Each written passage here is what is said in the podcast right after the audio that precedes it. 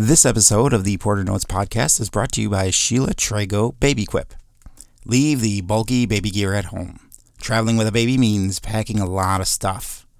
Now, instead of lugging everything from home, you can rent clean and safe baby gear essentials at your destination and have them delivered before you arrive.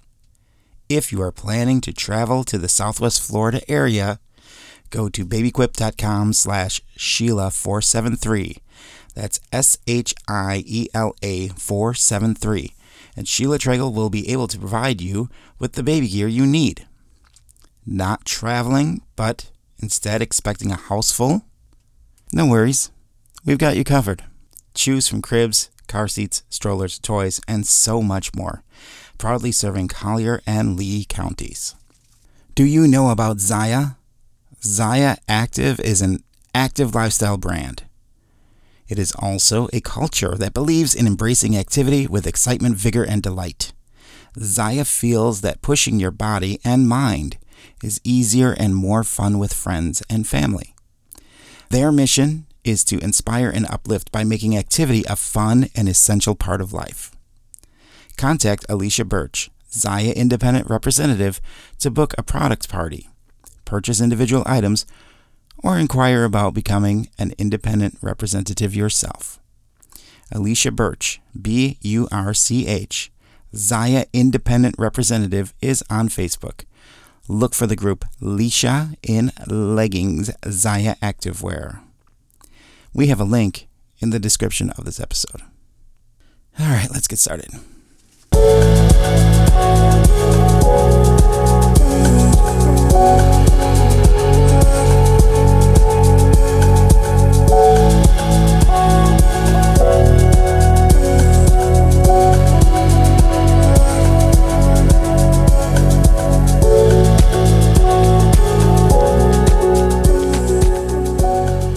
Hey, everybody, this is Alex, This is Laurie. and welcome to another episode of the Porter Notes podcast. I'm excited about this one. Hello, guys. Wait, What the heck is going on here? Let me What? Just let me close this door behind me. how did he get in here? I thought we had security for such things. I don't think we're big enough for that yet. Your Chihuahua is not security. Every- Everybody out there in Porter Notes listening land, Holy cow! it's it's Jake'O. It's our good friends Jake'O and Gigi. Surprise! What are you guys doing here? Came to visit you. And uh, talking about holy cow, I think it's it, it is uh, quite. It's, it's setting us into this mood. Uh, all the way from Wisconsin down here to Florida. Gigi and I Yeah, are here to visit you guys. more Wisco in the house. Woohoo! Well, Oh, Don't you know? oh gosh, I haven't heard that in a while. He, he brought You it out of betcha. Oh my God, he brought it out of you. Well, what are you guys? What what are you guys doing down here in Florida? We're here visiting you guys. They're visiting. I feel like they're taking over the podcast. Is that even possible? It'd be a first. It would be a first. Is that what you're doing? Are you hijacking the podcast? I think I am. I think we are. The mixer, the console's right here. It's it's a it's an arm's length Yeah, away. it's very it's very fragile. Don't touch it. it's very fragile. But- Don't hey. but it's a podcast takeover, and it, it it's only fitting. And um, I just want to mention, you know, from Zombie Watch Studios to Gator Watch Studios, Yeah. Mhm. it's good to be here, We Thank are you. And- excited to have you here. And I'm excited to to take the listeners onto this this wonderful journey tonight and have them finally meet the people who Oh, are behind boy. the microphones. Oh no. Yeah. And that is Alex and Laurie Porter. Ooh, Mm. I'm nervous about this. Now we have to have the questions to us and we have to answer. Yes, I got the questions. Honey, I'm Yeah. the gatekeeper. you know what to say and not say.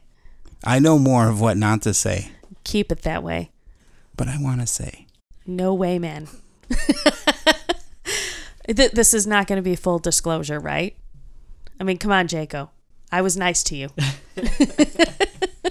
yeah, I have to say, uh, we were about to record the buffers for, or the bumpers, I should say, for your episode, and uh, the interview was really nice. It was a really nice interview. For It was Laurie's cool. first interview. Yeah, my I'll- debut. I'll get into depth with that though on that Well, it, on that episode. we haven't heard Gigi's voice yet. She needs to get on and say hello. Hello, this is Gigi. Doesn't she have a radio voice? I'm just a little bit shy. That's okay. she has the voice for radio, man. She's all like, "It's 72 degrees, Southwest Florida right now." It sure is, and it is beautiful. Uh, well, we're excited to have you here. So I guess Was- we're being hijacked. So let's I guess yeah. Let's let's roll with it. See let's where roll this with goes. it. Well, Yeah. speaking of that, she has a, a very nice southern accent that she can pull off, and I don't know if you want to give us a little taste of how that sounds. Oh my lord. You want to hear my accent? Oh yes. Oh my goodness. Well, I don't do it as good as my mama, but Oh. I do have a bit of a southern accent when I want to. That would that would probably get us, you know, seven or eight cents off a gallon of gas. Oh, you know I what? I now I bet we'll be listened to in Mississippi. Mississippi. It is only two syllables. It is Mississippi. Hmm.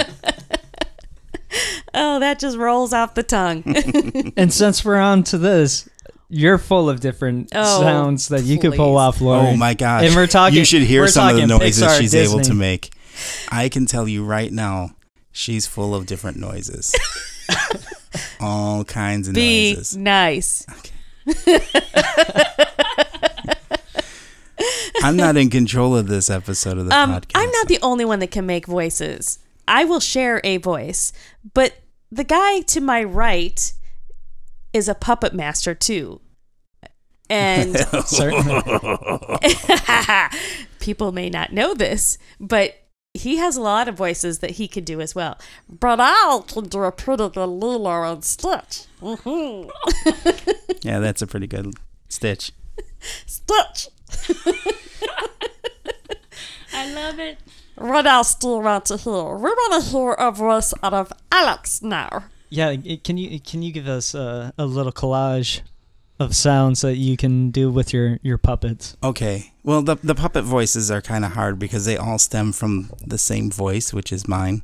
But I, I every okay, even TikTok, everybody is familiar with Murray the puppet, Eh, and I've even been on the Jake'O Christmas special. Jake, you remember that? We were such good friends at one time and all that. And then I moved away, and you never even wrote. You know, remember that? remember that? So Murray, Yes. Murray is a special person. Yes, Murray is special because Murray's a bit of a jerk, actually. And Murray likes to mix up song lyrics.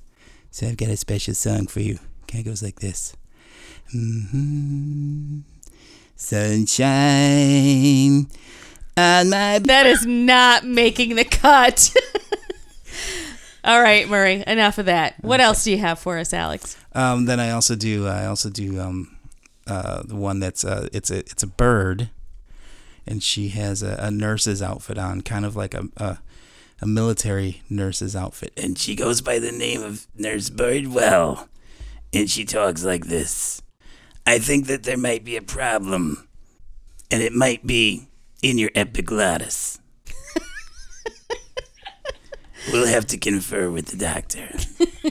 Could you, could you do the elephant one for us? Yeah, so the elephant doesn't have a name. Unfortunately, the elephant also has COPD, so the elephant can't. Uh, the elephant can't say full sentences without having to take a breath.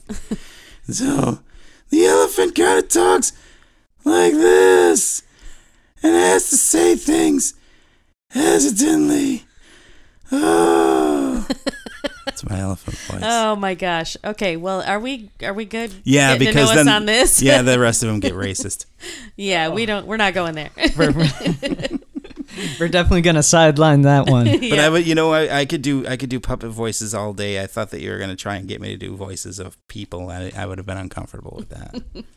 Well, you guys have at least a dozen podcast episodes on the Porter Notes podcast. yeah, we try to average. Um, I think we average about eight or so per season. Maybe it's even more than that, because I try to get one out a month if I can. So yeah, It's been a little slow since the move, yeah. The move pushed it back. but we're getting back. We got like real serious for a second there, didn't we? Wait, I, I, The podcast is serious business.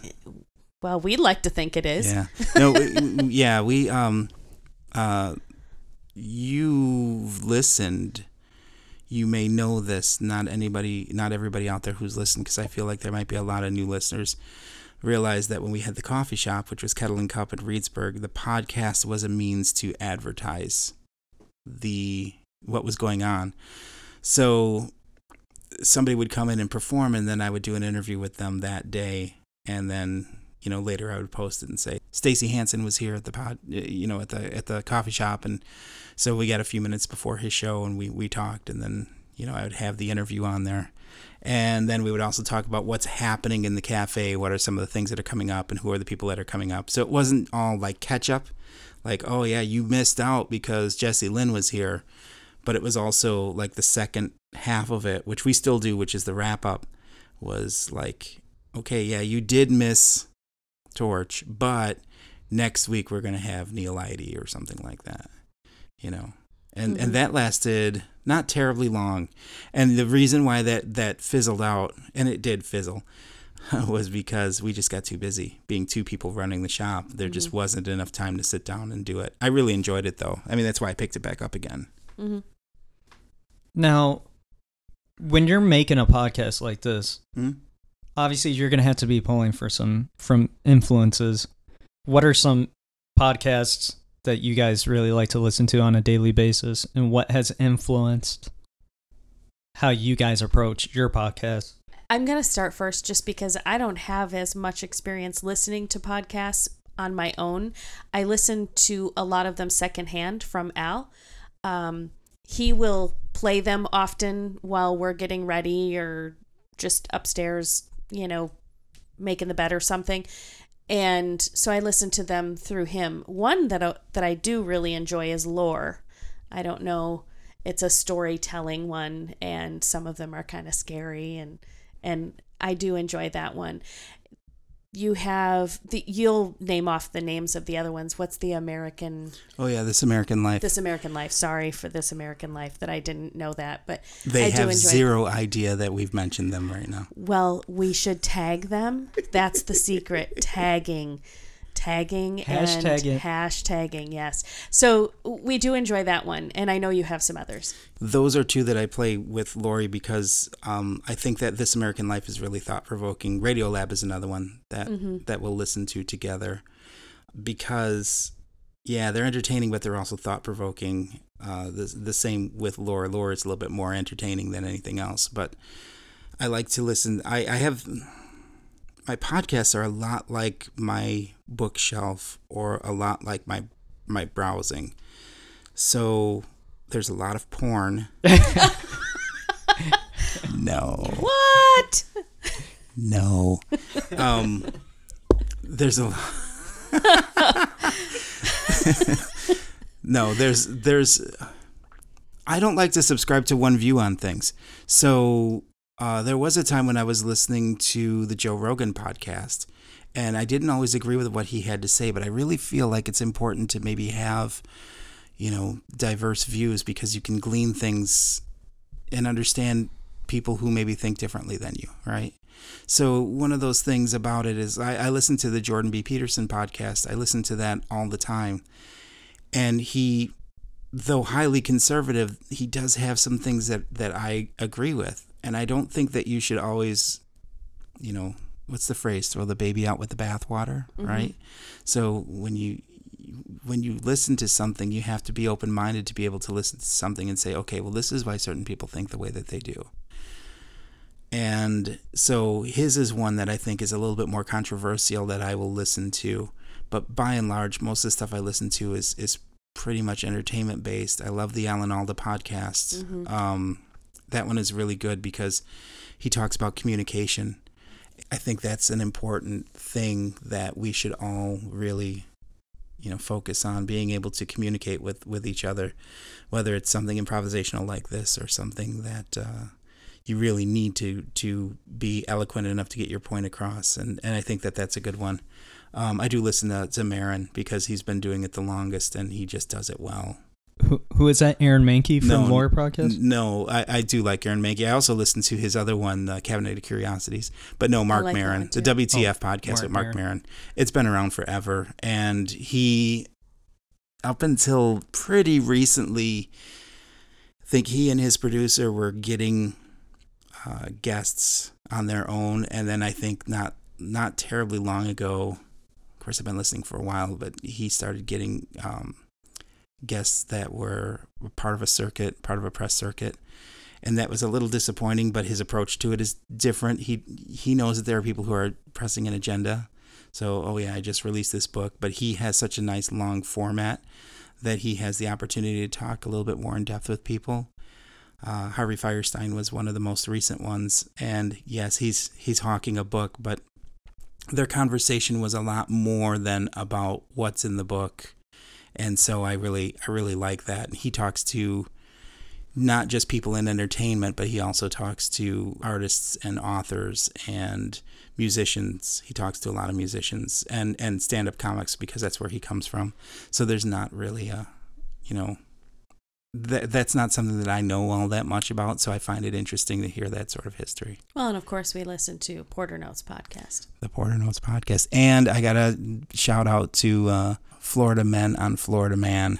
I Oh, listened boy. to that one. No, but here's the thing, though. I, I I recently was talking with Jake'O about this. You can listen to highly polished podcasts, you know, Smartless or or um, The Office Girls, you know, that sort of thing, or Office Ladies, Office Ladies, and they're they're good. But then you have to kind of supplement it with some some really basic podcasts where it's just a, a guy or a couple of guys, you know, sitting in a room talking, because then you you understand what the basis of it is all about. It's not a lot of hoopla. It's just people talking sometimes. I think you also get some of your comedy for your puppets from some of those. No, no, I am a well of comedy. I am a deep, dark, black well of comedy. Okay. Well, I, I really Well, what do you listen to? I listen to the Porter Notes podcast. Yeah, but And- not exclusively. I listen to it whenever I have a whenever you guys release a, an episode. I know whenever I'm if I'm doing house chores, Mhm. I'm gonna put it on, and it it it's it's a pleasing passing of time when I listen to it. But um, I listen to philosophize this. I listen to lore. I listen to Office Ladies. I'm a diehard fan of The Office, so I listen to Office Ladies and I love it. um, geez, I mean, we listen to a lot of stuff together, so really a lot of the, the same things that you said. Um, it's just like Laurie and Al. We end up listening to that stuff together because we're together all the Mhm. time. Have you guys listened to any of the uh, kind of short form podcasts like Serial or S Town No, we ha- we haven't really gotten into that. Um, or fi- um, what's the other one? Finding Richard Simmons or Saving Richard Simmons. I recommend that. I recommend like, that to uh, listeners too. like parcasts. Yeah, they're. I mean, they're like. Uh, there was a really good one um, that um, Jad Abumrad from uh, from Radiolab put out, which was about Dolly Parton, and I think it was only maybe about eight or twelve episodes. So Serial is a really good example of that. The first epi- the first season of Serial I really enjoyed. Since then, I haven't listened much to it, but um, you know, it's it's it's it's a show that maybe has like a, a you know beginning, middle, and end, and then when it ends, that's it. And then the next season would be a, a totally different story, but just done by the same producers, so the same kind of research and and approaching things similarly as far as the um, you know the the podcast production itself. So yeah, I recommend them. I also recommend um, Revisionist History. Listen to that one. That's a really really good one. Um, Broken Record podcast is good too. Same people. Um, although Broken Record has uh, Rick Rubin, that's always a good one too. If you're into music, uh, you are are you into music? You betcha. he Yeah. he's answering the he's asking the questions. We're we're not asking him questions. I the like questions. music. Do you like music? I love music. Do you like music? I love music. Gigi. Oh, I love it. well, I, I it, it just it's a question that that that just needs to come out because like you've mentioned, it's almost a reflection of your your your book collection.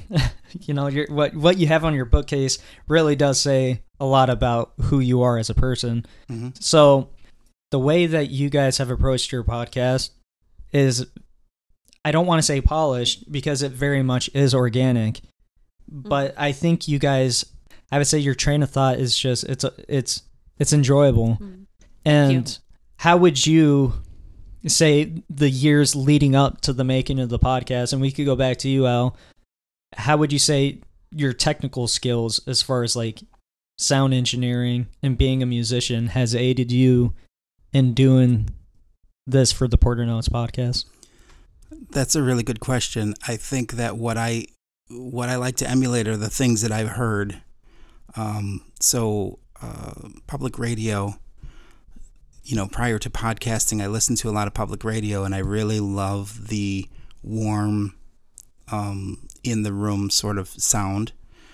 So when you're listening to something like Chapter a Day, or you're listening to something that's usually their interviews too, but where it feels like you're in the room. So it, it, it has that sort of high level production. I, I wanted to figure out how to do that and how to make that happen because ultimately, this, just like with most everything else that I do, I mean, you guys were joking about the puppets and stuff, is, is, is purely for entertainment. So I always have the listener in mind when I do it.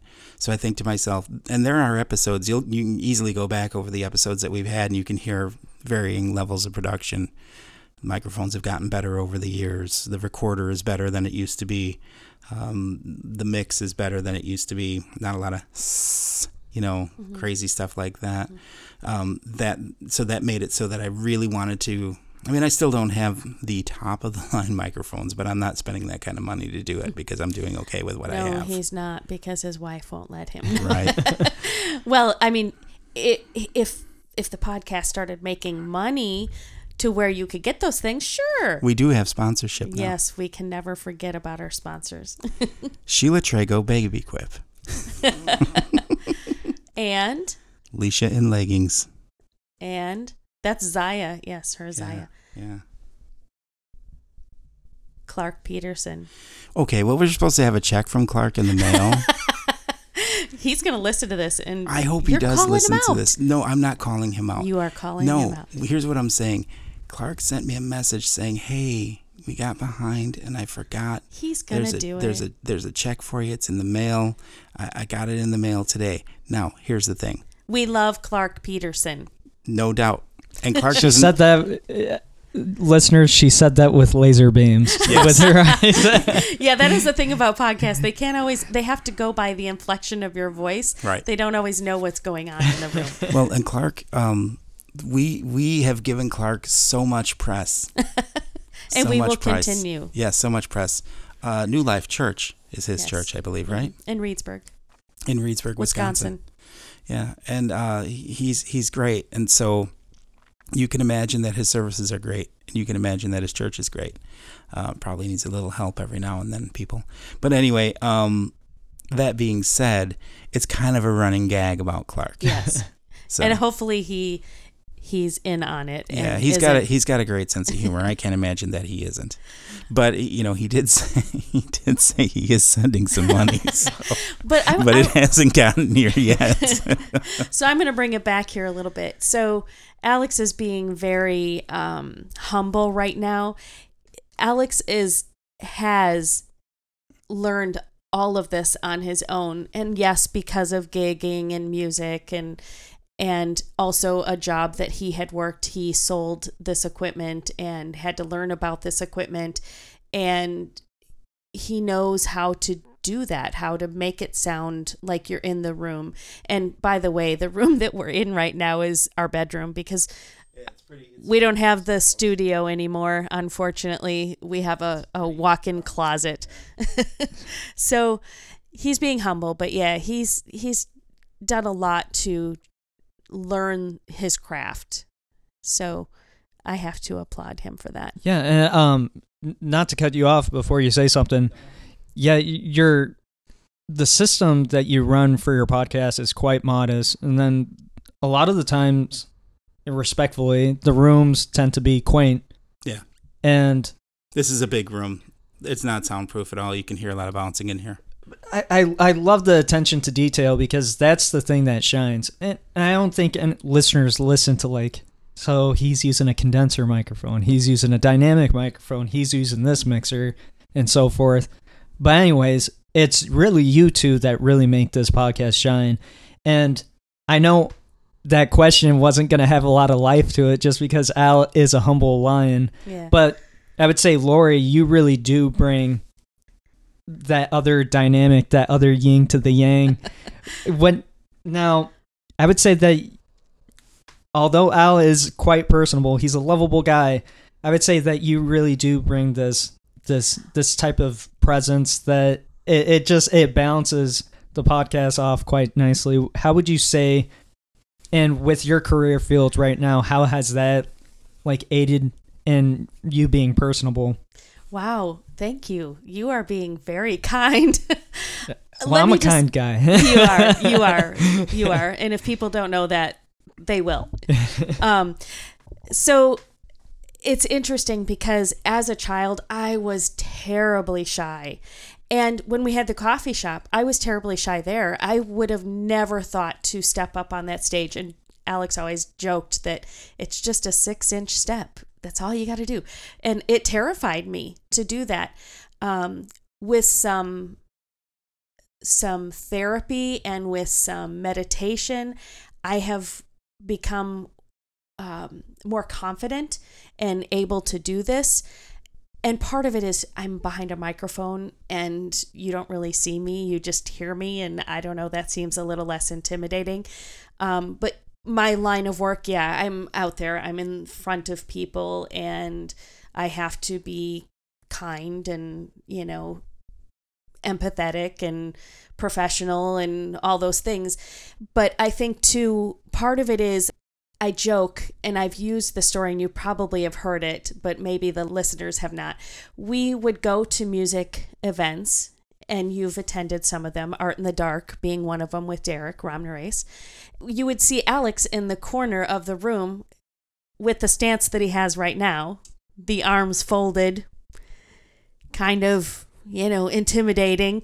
He's not, though. He's really a very nice guy. Blowing my cover. yeah, but it's debunked. Yeah. and then what you the would heck? see me flitting around the room, you know, talking to you, talking to just about everybody. there. Justin. Woods, the artist, you know, different people. And then I'd come back and check on him and see if he's okay. And then I'd go off and do my thing again. And that is so the definition of social butterfly when I really thought about it. It's like, oh, yeah, I'm flying around the room with my wings going, you know, here and there, whatever. And I guess I just did that because you know, when we had the coffee shop, we were selling ourselves as much as we were trying to sell coffee. Um, and so I felt like you, I had to do that to bring people in, to make them feel comfortable and keep them coming back. So I've always had that, you know, public facade, I guess. Um, and I, I got over my shyness. It So- is it is a bit of a facade, actually. It's a really good word to use because we aren't this on all the time. Nobody can be this on all the time. you know you've been here for a little while. You know that there's laziness. Think about it in terms of the fact that we want to be entertaining and we want to I mean you're not going to have listeners if you're if you're not, right? So there is that aspect of it. Same could be said of when we had the coffee shop. We wanted why we sold us was because you can get coffee in 16 different places in that town. So we wanted it so that people came to us. But we were I don't mean to make it seem as though we were disingenuous. This is genuinely who we are. It's just not who we are all the time. Mm-hmm. Because nobody can do that all the time.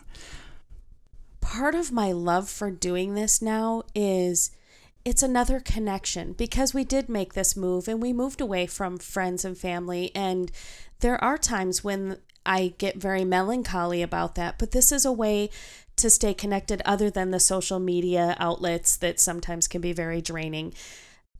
And our voices will forever be available for our kids and our grandkids and our friends and family should they want to hear that if we're not here on this earth. So there's kind of a legacy in it. Yeah, I, I guess I hadn't thought about it that way.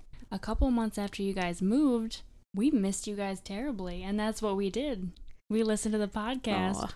and we were a little bit melancholy about it because we missed you guys. But that's a great point because you know you you're always there then, Yeah. in some way. Yeah. Aw, you And guys I- are sweet. And I think one of the big reasons why I've always gravitated to Kettle and Cup, and I gravitated to you guys more impor- importantly, is mainly um, just that openness that you guys brought to that to that little shop, Hmm. which made such a big difference to so many people's lives. Mm.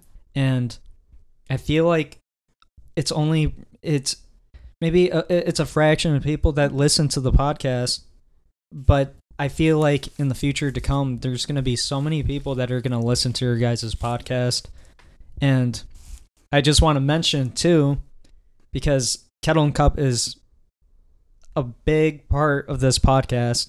And when I came into the shop during my college years, when I was attending um, UW Baraboo, and I just wanted a good cup of coffee, and I would stumble into your guys' coffee shop, and it it was just like a family inviting Yeah.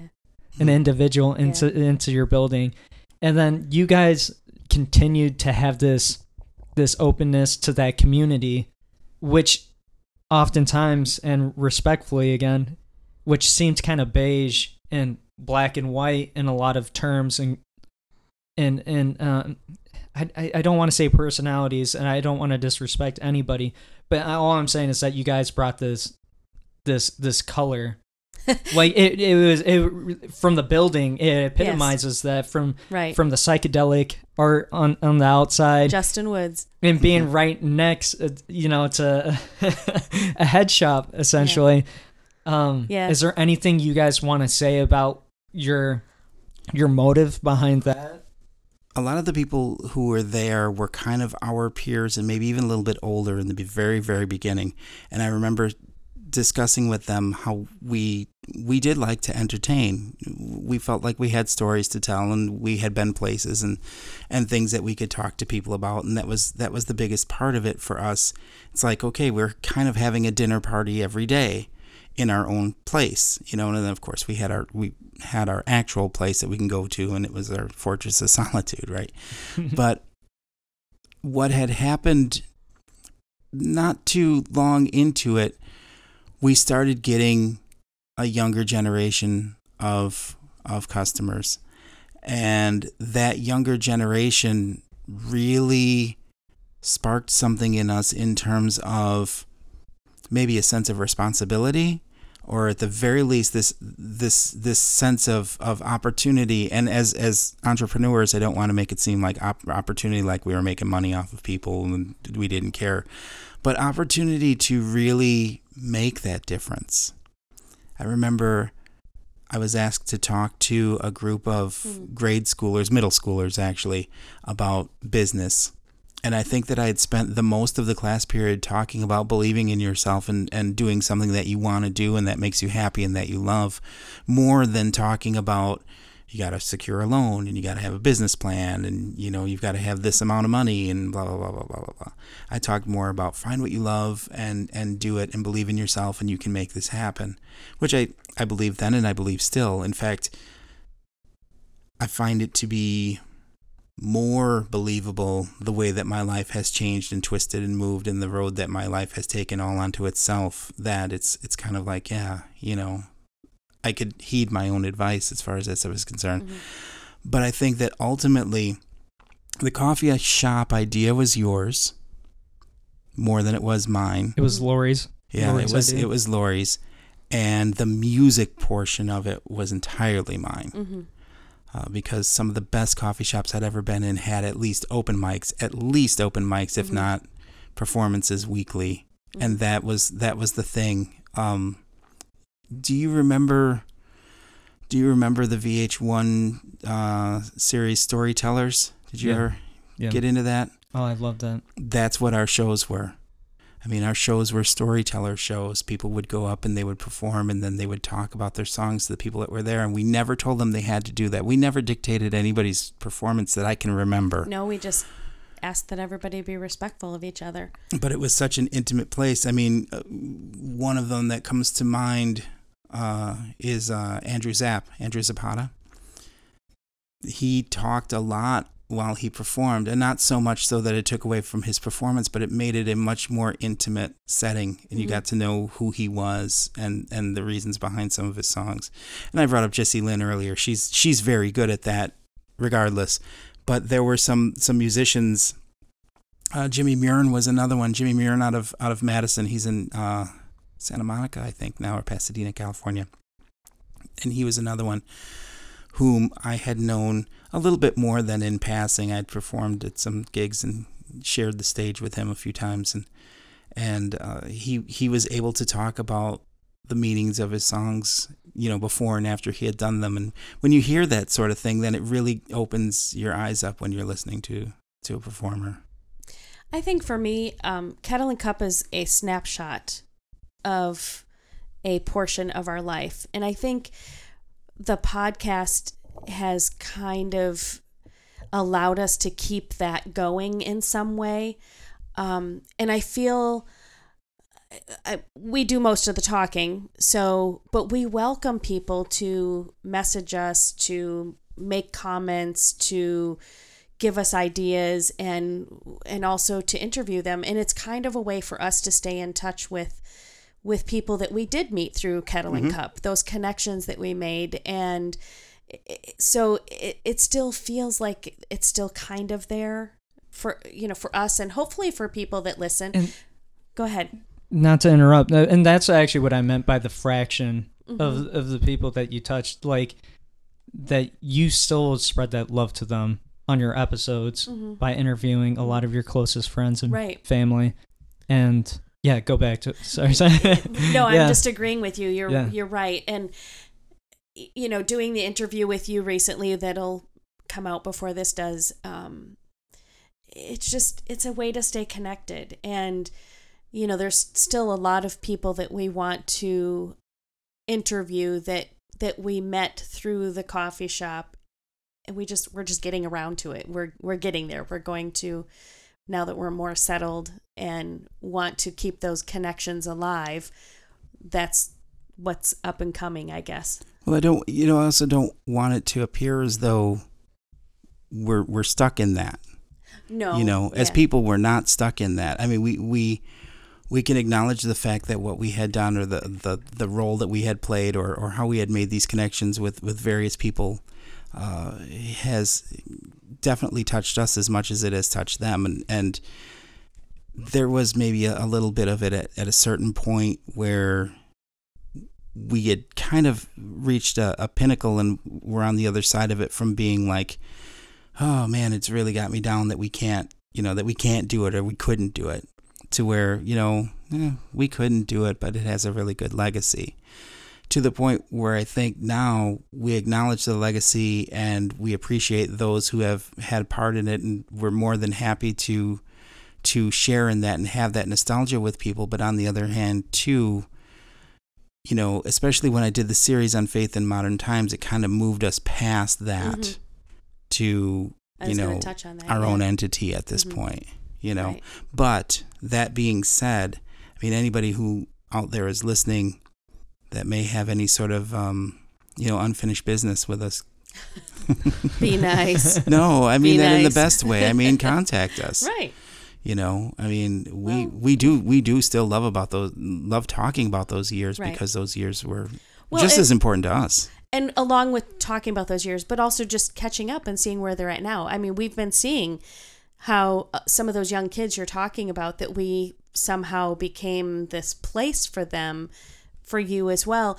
We're seeing how they have grown up some have gotten married had children Yeah. graduated college yeah 25 27 29 Yeah, years old now doing yeah. doing other things with their profession and their craft and getting engaged and things like that. So it's really cool to see that. It's you know, so it it progresses. It Yeah. all you know. That's what it's about. And I don't need to validate it. Yep. That's that's one of the things that I love so much about the Porter Notes podcast, and I can't reiterate that enough. It's just to a lot of listeners who are peeping into this lifestyle, they're like, who is this person that they're interviewing? But it's through that journey of each episode that you're really starting to peel back the layers and you're starting to see some creative individuals. You're mm-hmm. starting to see some people who are spiritually deep. Mm-hmm. And I think you guys really do bring a sense of community, but you also bring a meaning to people, to ordinary people. Hmm You get you know it. and it, Yeah, it's it's and it's it's it doesn't need to be starstruck like a lot of podcasts. And i think realizing that everybody is a book Mm-hmm. everybody is a walking piece of art you know i i feel like you guys really touch on that. And i also just wanted to backstep a little bit to the to the coffee shop because what really attracted me to you guys to you um, alan laurie is that I, I kind of live by the principles of to educate, entertain, and inspire. And I really felt like you guys hit those three, like with the coffee shop and even in the podcasts from, you know, from spirituality, it. hmm Mhm. talking about, you know, just, it's not even spiritualism, but it could be to the musicians that you guys hmm interview and it could be about like the USA roads, uh, you Yeah. know, the, hmm and um Hey, Yeah. I just taught him some dance, some some tap dance tonight, and I've been teaching Gigi how to froth with our espresso machine. Yeah, she, we she's, still make she's got a mean latte going on right now. Well, I want to speak just just momentarily to to what you said there, Jake'O, because I think that it's important because that's one of the that's that's one of the and it's not a subversive um, themes to this show. It's a, it's an overt theme to this show that everybody has a story. You know, so you might see somebody who you might be driving in Wisconsin in the driftless area and you see somebody who's on the side of the road painting a picture. You don't know who they are and, and you're like, wow, you know, wonder who that is or I wonder what they're doing or I wonder you know, I wonder what it's going to look like when it's done. I've been fortunate to be able to talk to that person. You know, I've been fortunate to be able to talk to somebody that you could be in the grocery store with and then you find out, whoa, that person, you know, did these these things or has this interest. You know, there was a gal, and I really wish that I would have been able to interview her. Do you remember she came to our house because before we moved, we were selling all of our things, and she was in love with some of the Parisian stuff. Remember that? And she ended up, oh gosh, I forget where she worked, but a very unassuming place like a grocery store or bank or something like that. And she had talked about how many years, multiple times per year, she had gone to France. Do you remember her? Mm-hmm. I never got the opportunity to interview this woman, and, and, and it's unfortunate because I think she would have been really, really interesting. Mm-hmm. Um, you would not know this of her. You would not know that she has this entire life that's not defined by the work that she did. And it was so interesting, you know, when that happens. I have a, a former um, work colleague who listened to the podcast rather early on and then kind of stopped because he's like, well, I'm not interested in in this person or that person. And it's kind of sad because they're missing out on the depths of what that that could be. You know, it's not just that I'm talking to somebody who's a musician. I can easily relate to musicians as you can understand, but it's that I'm talking to that person and and helping them kind of peel back Mm-hmm. those layers to show people that there's there's more to this person than what they see on the outside. Yeah, let's give. I want to give Gigi a, ch- a chance. She was going to say something. I here. apologize. I We're- jumped in. We're talking about the mean latte.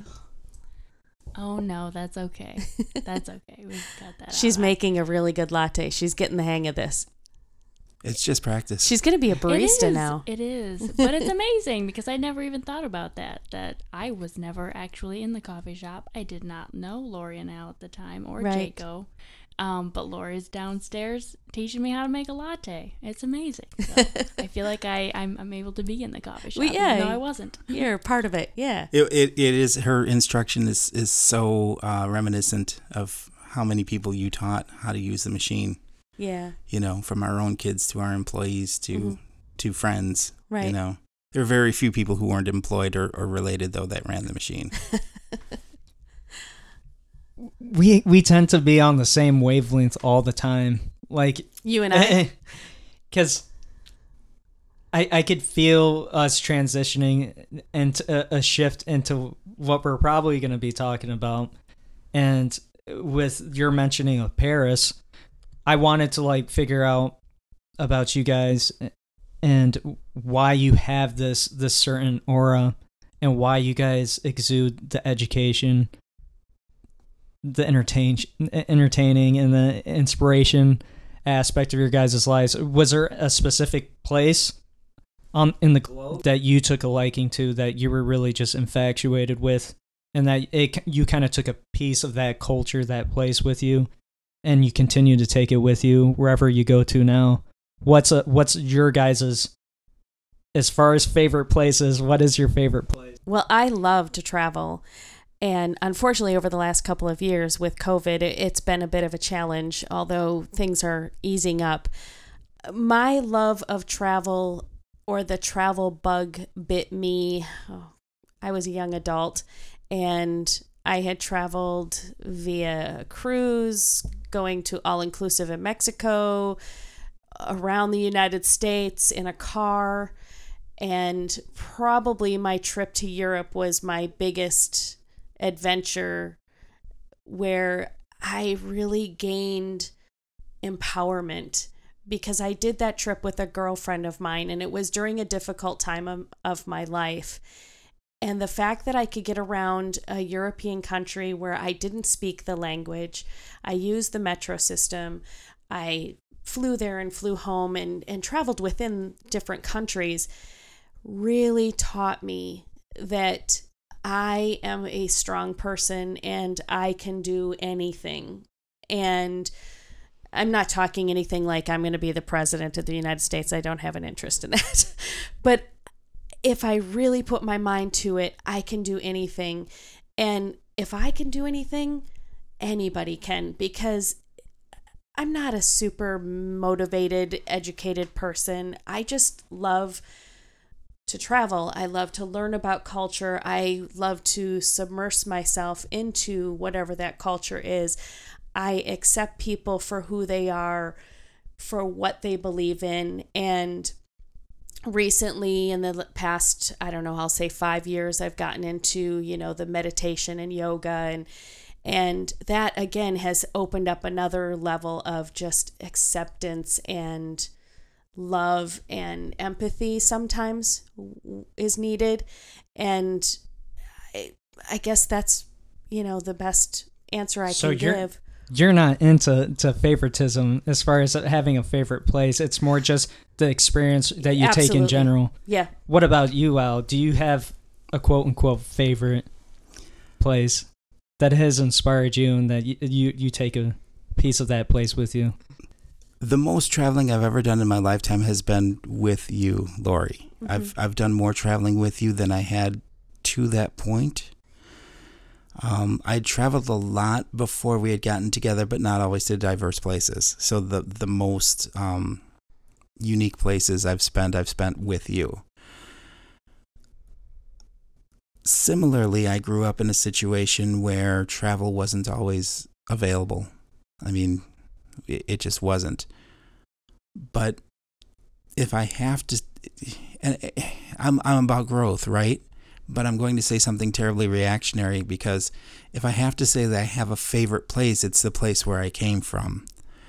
It doesn't mean that I ever want to live in Chicago again, and there may not be many times over the years coming that I will visit the city. But the benefit that I had received growing up in the city was that I at least had the exposure to a lot of diversity based on where I was at. So there's still mystery in the world, but it really isn't about relating to other people because there were people there from all over the world. So that was my experience. I mean, you you sit on the bus with a melting pot of, of different nationalities and and creeds and religions and and um, different viewpoints on things. So that that was something that I always appreciated. And when I did move from Chicago to Wisconsin and spent time around people who did not experience that sort of diversity and saw the kind of blinded bigotry, it really hit me hard because that is is truly the definition of, of prejudice to have you know this this viewpoint of I'm better than this other person but not have any experience with that other person so there's it's just complete ignorance It's interesting because I'm nodding, which people can't see. Chicago's one of my favorite cities. I've always loved Chicago even before Alex and I met, but he has shown me some parts of Chicago that I never had seen until the being alleys. But the the marijuana drop off points. No, but the crack pipe dispensary. Opposite of you, I grew up in that small town and then experienced the world, not the world, but culture. I grew up in a town where there wasn't really culture. And I, I don't want to offend the people that I grew up with or my family, but it just it wasn't there. I'm sorry. And then going out and and seeing those things and and experiencing those things has allowed me i think to expand and be a better person i guess Yeah. Yeah, wasn't it Mark Twain who said something about uh, um, travel wipes out prejudice or something The, something along yeah, those lines? bigotry. Yeah. Yeah.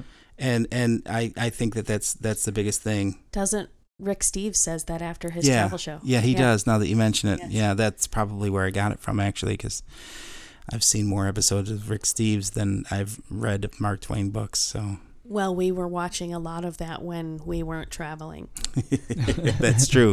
But but uh, to to just polish off in, in your question, I think that having that experience of being able to to be around a lot of different things and, and culture, not just in terms of multinationalism, but also art and music and history, and having a very strong sense of, of pride. And Chicago is a very proud city, um, almost com- almost maybe too competitively and comparatively so. Yeah. But um, but it, it it did make me feel feel good about um, feel good about myself in terms of like, you know, I'm not I'm not capable of doing everything, but I'm proud of what I can do, you know, and, and part of that is is having an open mind to to what's out there. Al is from Chicago, who moved to Reedsburg, Wisconsin. You grew up in the area of Reedsburg, Wisconsin, Mhm. Laurie, and then you have a fun, you know, fascination with Chicago. So it's just, I feel like those personalities really do come across Right. where you have this this realization of a bigger picture, but you have this appreciation and this homey feeling with Right. with a small town. Right.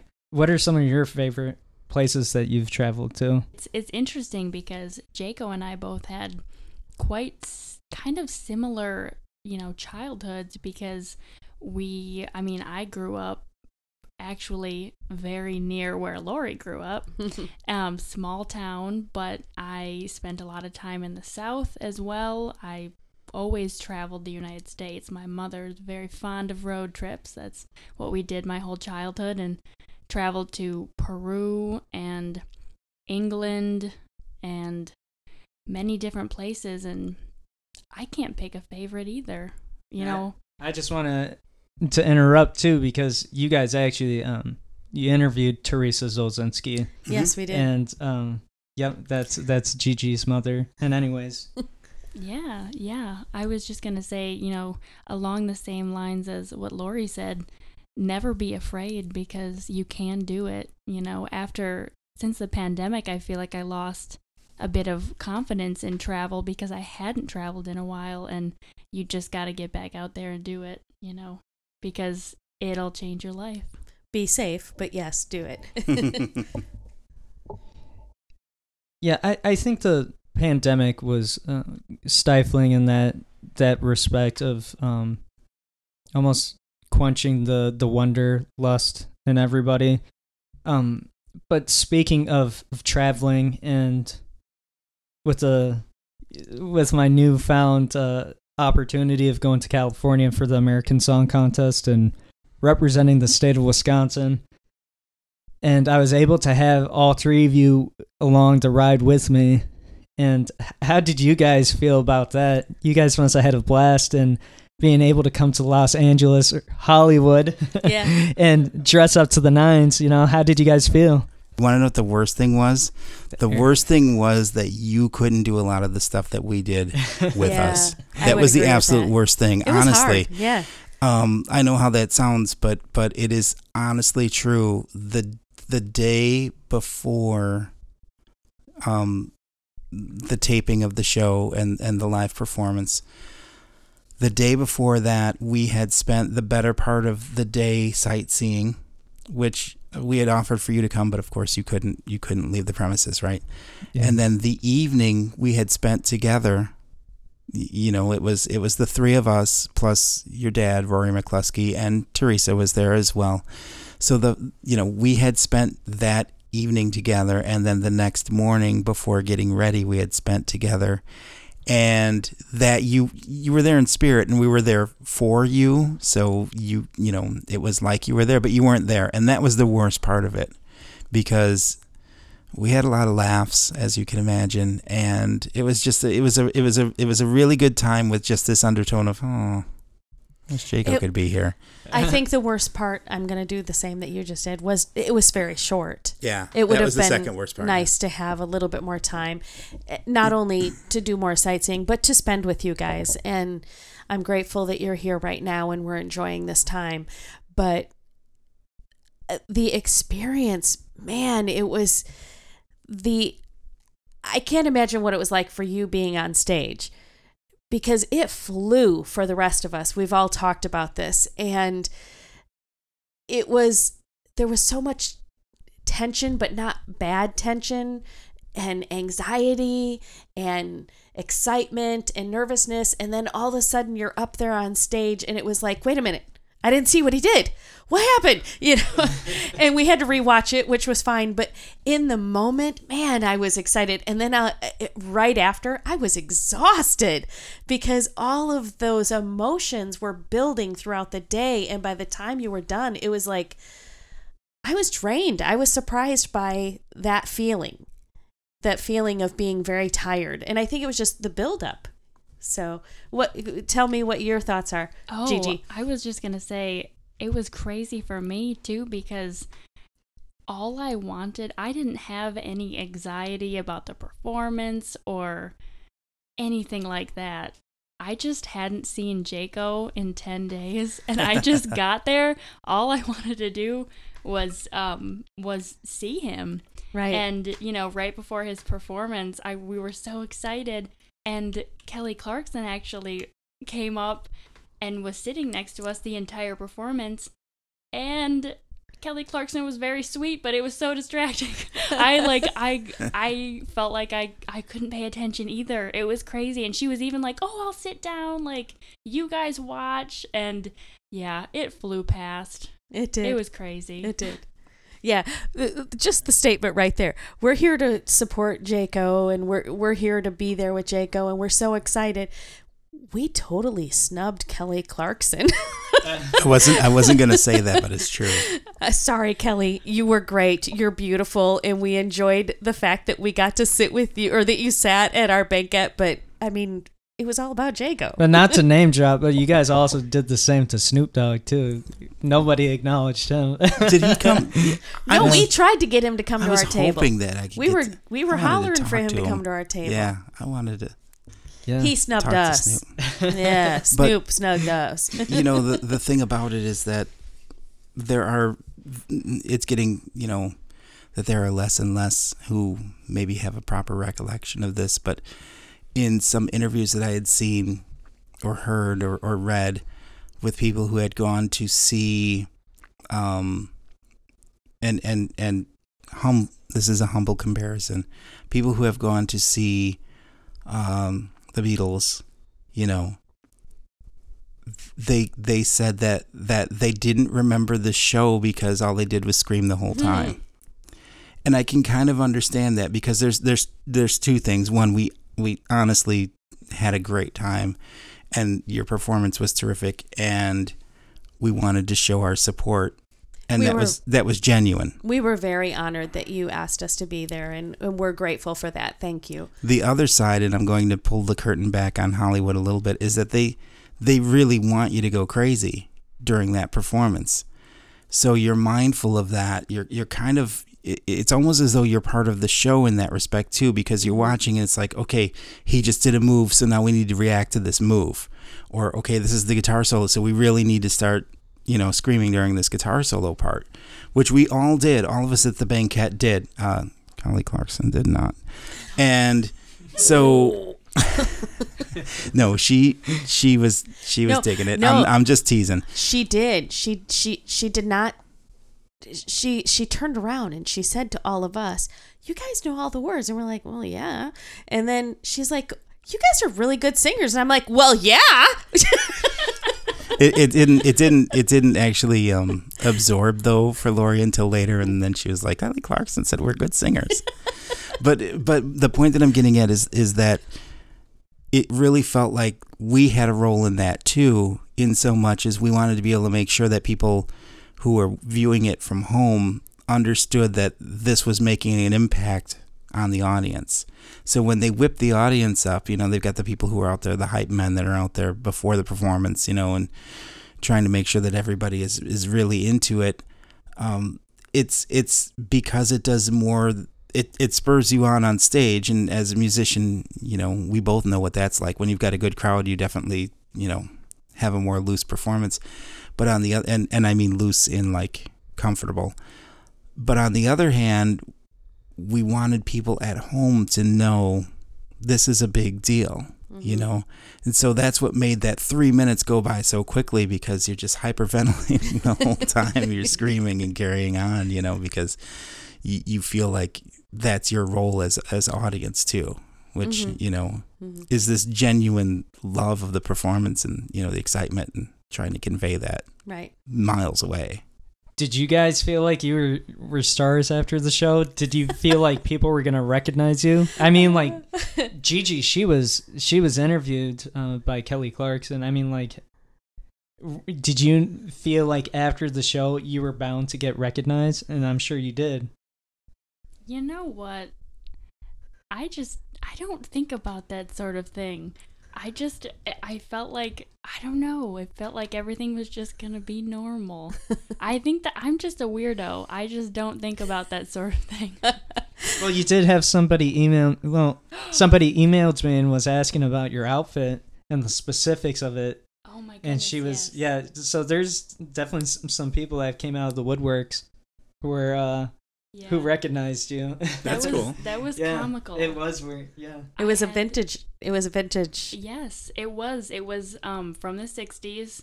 Um it was vintage in very good condition and um yeah, I mean, I wish people could have seen it full length because it was it was a really cool pants. It was stunning. Yeah, It was stunning. yeah. yeah. Thank you. Did you you felt like you guys were Oh. robbed of something because you you guys walked to the airport. Well, you, you showed up at the Okay. airport and you were like, "Is anybody gonna notice?" I was, uh, let me just say that based on, let me give you this Let me, disclaimer. let me just say too, you had a vintage.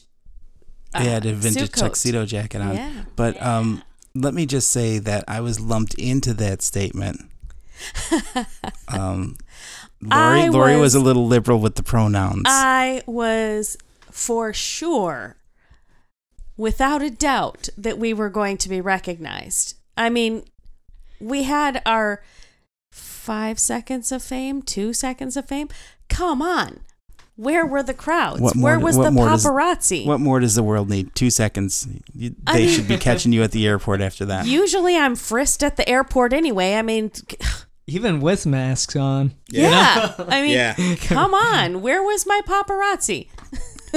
I would say that I would say that I I was acknowledged by the people on social media that I knew who knew me, maybe a little more than that, but still social media friends. And that was kind of surprising how many of them were watching. Not not by the numbers, but who they were. Like, you know, yeah, I saw the Porters on there, and it was like, oh, this this guy was watching the show. I'm Mhm. kind of surprised by that because he doesn't seem the type to watch mainstream television. I think a sort lot of of people did because of Jake'O. I, I agree. I, I don't know.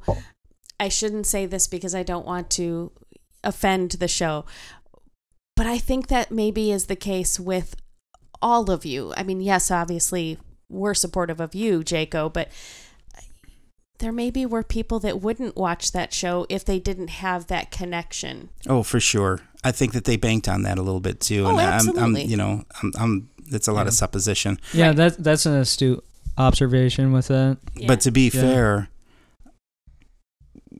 I'm going to be liberal with these pronouns. We didn't Do do it. it to expect that people were going to say anything afterwards.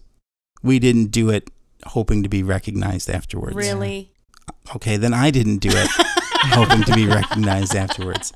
this is the duality, everybody, that we were talking about. Yeah. I was wanting to be recognized. That shy little girl wanted to be recognized. is there anything you want to say to your bullies? That too, shy little at girl should have wore something more low cut or something. You'd get oh, rec- All I need is the blonde hair. no, but in all seriousness, I I I was I would have been I would have been surprised if somebody outside of the show would have would have recognized us based on the amount of time that we'd spent on the air. But people who did know us, who because we didn't say anything on social media about being there until we were there. That's right. Then to find them afterwards, like, oh my gosh, you guys are there. That was that was pretty surprising and, and, and pleasantly surprising for me. yeah, yeah. we were somewhere. Was it us or was it with them that someone was saying recently, How do I know you? I recognize you from somewhere. Was it you? I kind of have a, a, a face that's similar to a lot of other faces in this world because I get that a lot. Was it at the bank? It was at Chase Bank. It was yeah, but it was not. It was it was before Oh. it was before the that, show. That was for the X. Uh, she, you Oh, reminded? yeah, yeah, yeah. okay. No, I swear Yeah. there was somewhere else that we were, and they were. I can't remember which one of us they were talking to. No, I, I, get it was that. you. I get that. I get that a lot. And and and, I, I was actually going to be like, yeah, we were on TV. Yeah, you know. Yeah, of course, everybody too. We're just joking. Um, Yes. and, and uh, I I want to speak for Alan, Laurie, and Gigi that they they really are humble to the point that's not what they're they were expecting, and of course, when you get to some point of being on national television, that's just the joke of uh, you know like eh, everybody wants to be recognized, but um. Yeah, I feel like there was a lot of people who did see you guys because out of all the different contestants um banquets i felt like the wisconsin banquet was uh was very much um was honed in you know with the cameras Mhm. we were kind of center of the room, so I I do agree with that. Go Yeah, ahead, Gigi. yeah. Yeah, I was just gonna say, you know, I did see that in rewatching it that we were the only ones that were all like hugging, like, but but that's what it was. The people that went to, you know, all of us that went out to LA for the show, we were the people that you know went to the most gigs and stuff. So we had spent so much time together. So spending that time together, you know, in the Airbnb and and um, at the show and stuff, it felt very natural. It felt Right. just Mhm. like a normal gig. We Yeah. flew across the country, but it was just like going to a normal gig. It Yeah, was. I would agree with that. Yes. And and the other thing too is that I'm probably even more grateful of the fact that we didn't receive unwanted attention. We didn't Mhm. have anybody out there giving us a hard time about anything. So on one hand, it's kind of like to have somebody say something like he brought his family, that would be nice, but to have somebody say something disparaging about us, that would be that would not be cool. So I guess it's better to have no attention than to have the wrong attention. Yeah, don't speak that too much. We we don't like to put that out in the universe. right. Right. Never read never read the press. you know yeah it's i feel like what gigi was talking about where we really did exude this closeness this oneness and the banquet. Mhm. I feel like that's just really who we are as people. And I feel like that really does break through the clutter and saturation on a, a show such as American Song Contest. And and I'm gonna tie it back to this the whole the podcast. I'm gonna tie it back to our friendship to even the coffee shop. It is it's always been about bringing people together because we're all very much family now. And Mhm. it's like you know your friends can become your family and some of your family can and in a in a and, and take a pessimistic look your family can become your enemy. But in this situation i think a lot of us we just we really come together and we share the experience and we kind of just want everybody to to be a part of that because there's just so much more to your nine to five job. There's so Mhm. much more to the vanity. There's so much more, and I feel like I'm on a soapbox. But I, would you guys feel like that? They're just being there I- for the music and for each other. I would say that uh, Gigi's 100% right in saying that yes, okay, the the nuances are what made it different. And if you really wanted to sit back and think about the amount of people, the viewers, the reach, all of that sort of thing, that does make it different. But for us, you know, for us, those of us in our close knit group, it was the same group that you would see at, you know, Duchess Plaza.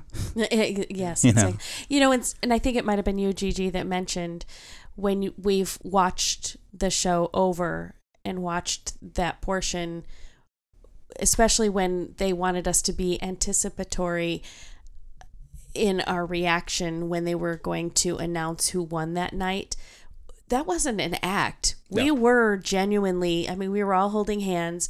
And when you look at us throughout the entire show, when they you would see us at her, we had this banquet where we had extra room and seats, and but we were all on that one side together, kind of squished, and I part of it was we missed you guys too. It, You know, you mentioned earlier how you missed us since we've moved.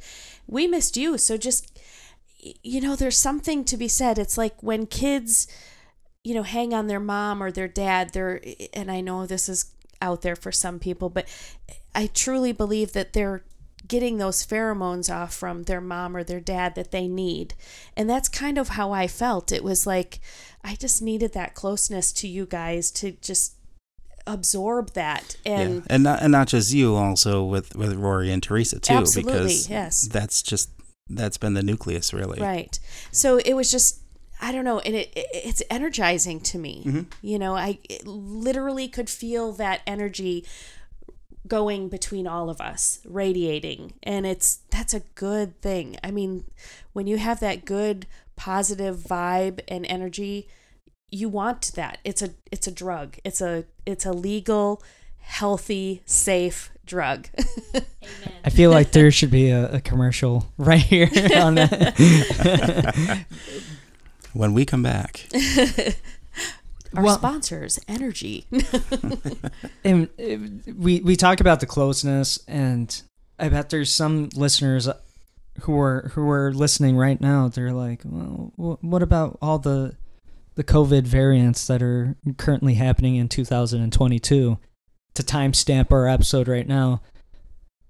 Well, we're very mindful people, and we've been hmm selfless mm-hmm. for s and, and I'm not saying that we were uh, neglecting a lot of protocols, but we everybody in this room, Al, Laurie, Gigi, and I, you know, we sacrificed, uh, you know, th- the the giggings, you know, the Mhm, performances mhm. for a good amount of time, just so we could keep the people around us really safe. And we look we that oneness that we're talking about. We really look look after everybody because we really do care about even the you, the listener. We care about our families and friends and the fans.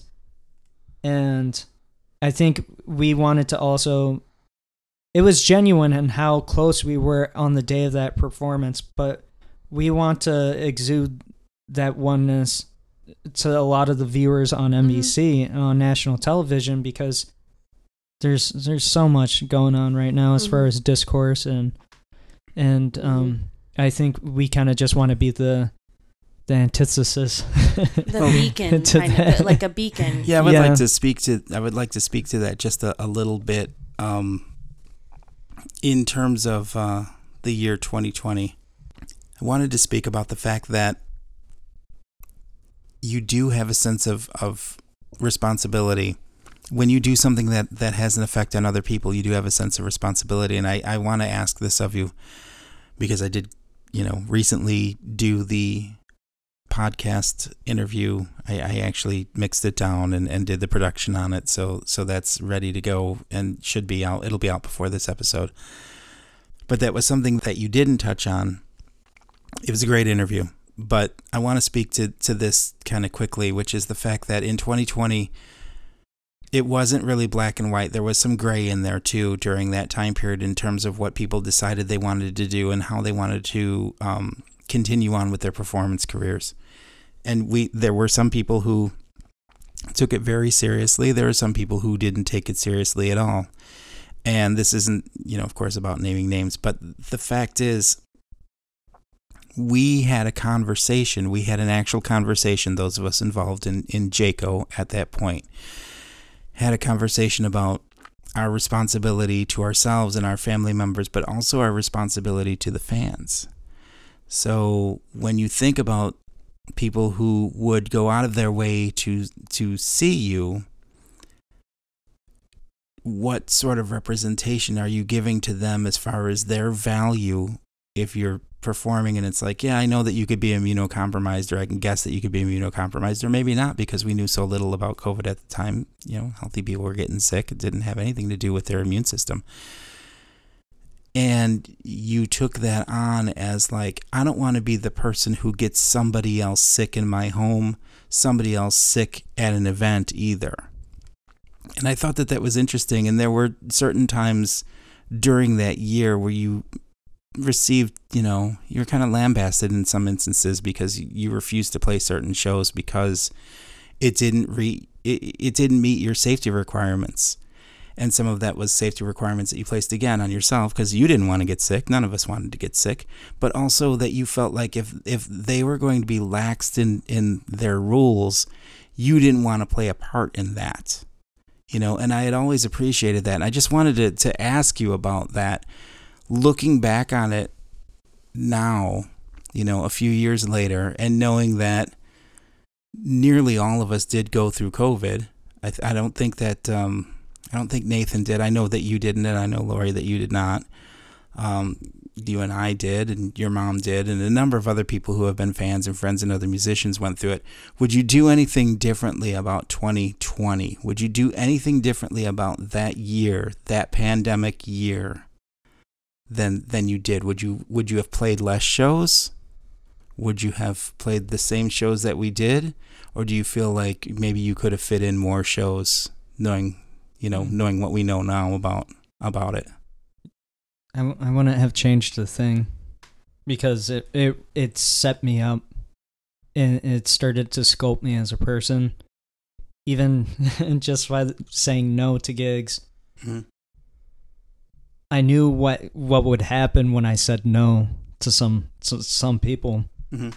and it wasn't me that was gonna you know the reaction that I was gonna get. It wasn't really me, and um, I did get a lot of fire from a, not, from a lot of people, and but um, not I- every show though. I mean, there were some people who were cool about it. So Yeah. I don't mean to make it seem like No, it was no, a, no, a I'm black not- or white thing. I'm, I'm not throwing anybody under the bus. It's just that's what happened quite a bit when I had to say like I can't take the gigs, and like I said, I wouldn't have changed a thing because um, if, if I would have changed it, I wonder if if this opportunity of performing in front of millions of people on the NBC stage, if that would have even happened, it I felt like my patience um, with being reserved and not performing, I felt like in a weird way the universe was like, well, we're gonna reward you for being patient and for looking after people. Because I could have been that fool, not to say people gotta do what they gotta do.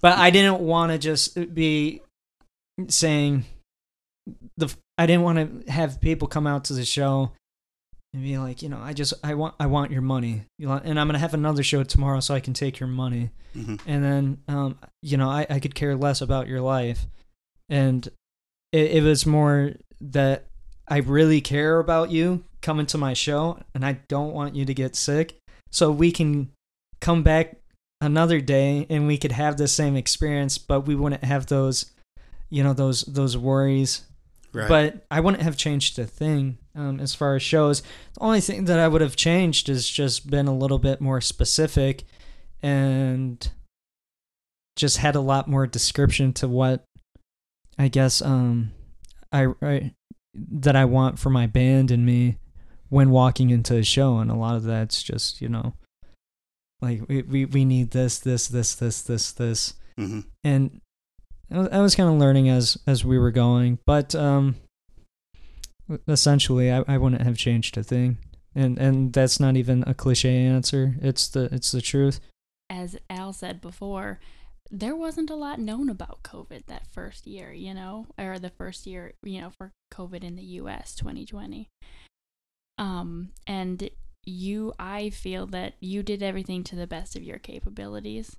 And I, you know, I wanted to say too that we really, you didn't do as many shows, and we took that time to work on ourselves, both of us. We got really into yoga and, you know, meditation and, you know, so that's, that's what you you mean by you feel like the universe rewarded you for that for caring so much about your family and friends and fans that you would sacrifice the you know potential living that you could have made during that time. We lived simply and we worked on ourselves. And i do feel that we were you were rewarded for that you know all of us really. Mhm. so thank you.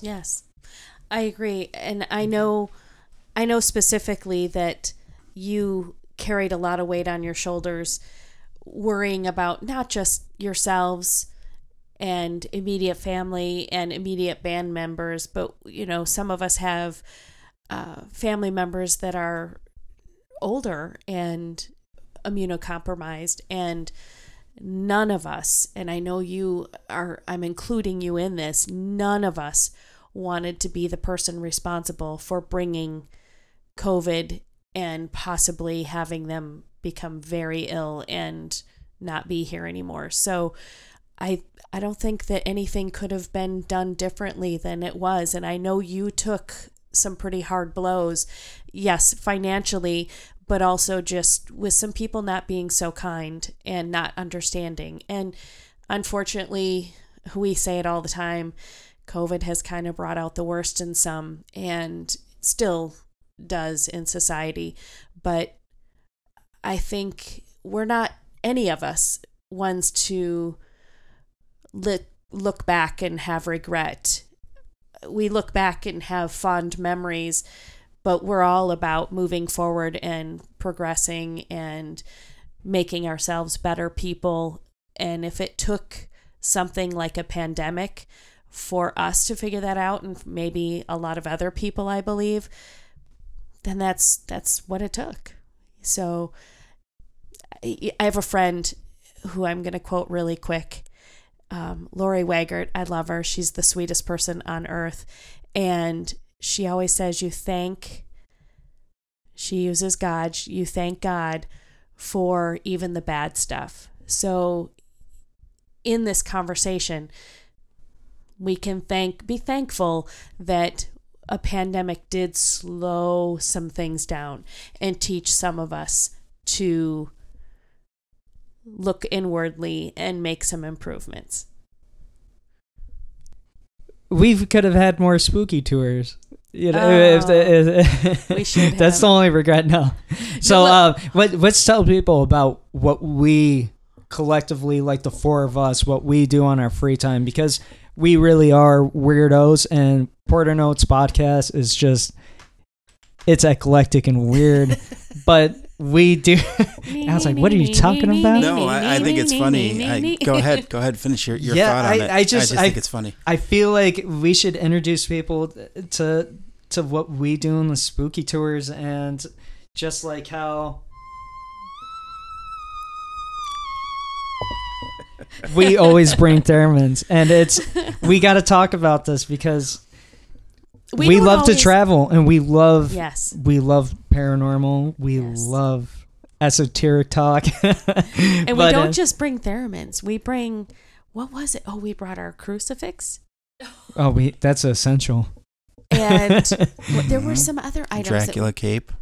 yeah, well, that wasn't really essential. That was, but that No, was that Was entertaining. essential. That was essential. as as as the person who wore it the second longest on the trip. That was me. Jake'O wore it the longest. I wore it the second longest. Then there was Gigi. She wore it that entire time Hers got a name. at the at the park. then you wore it to the bathroom. So Jake'O and I drove all the way down to Florida. And we leave the house, you know, we're kind of, you know, going over our head in, in our heads thinking, okay, we got this, we got this, we got this, we got this. We are like 40 miles down the road, and all I hear is, gosh darn it, I forgot the Dracula cape. What are we gonna do now? But we didn't. I yeah, I didn't say darn it. It was uh, it was other uh, sentence enhancers. I cleaned it up a lot. Well, okay. Yeah, you know, now that I think about it, the where is it? I, It's at I, I home. It's forgot it, man. Aren't, aren't you that's, uh, using it as a like a tablecloth?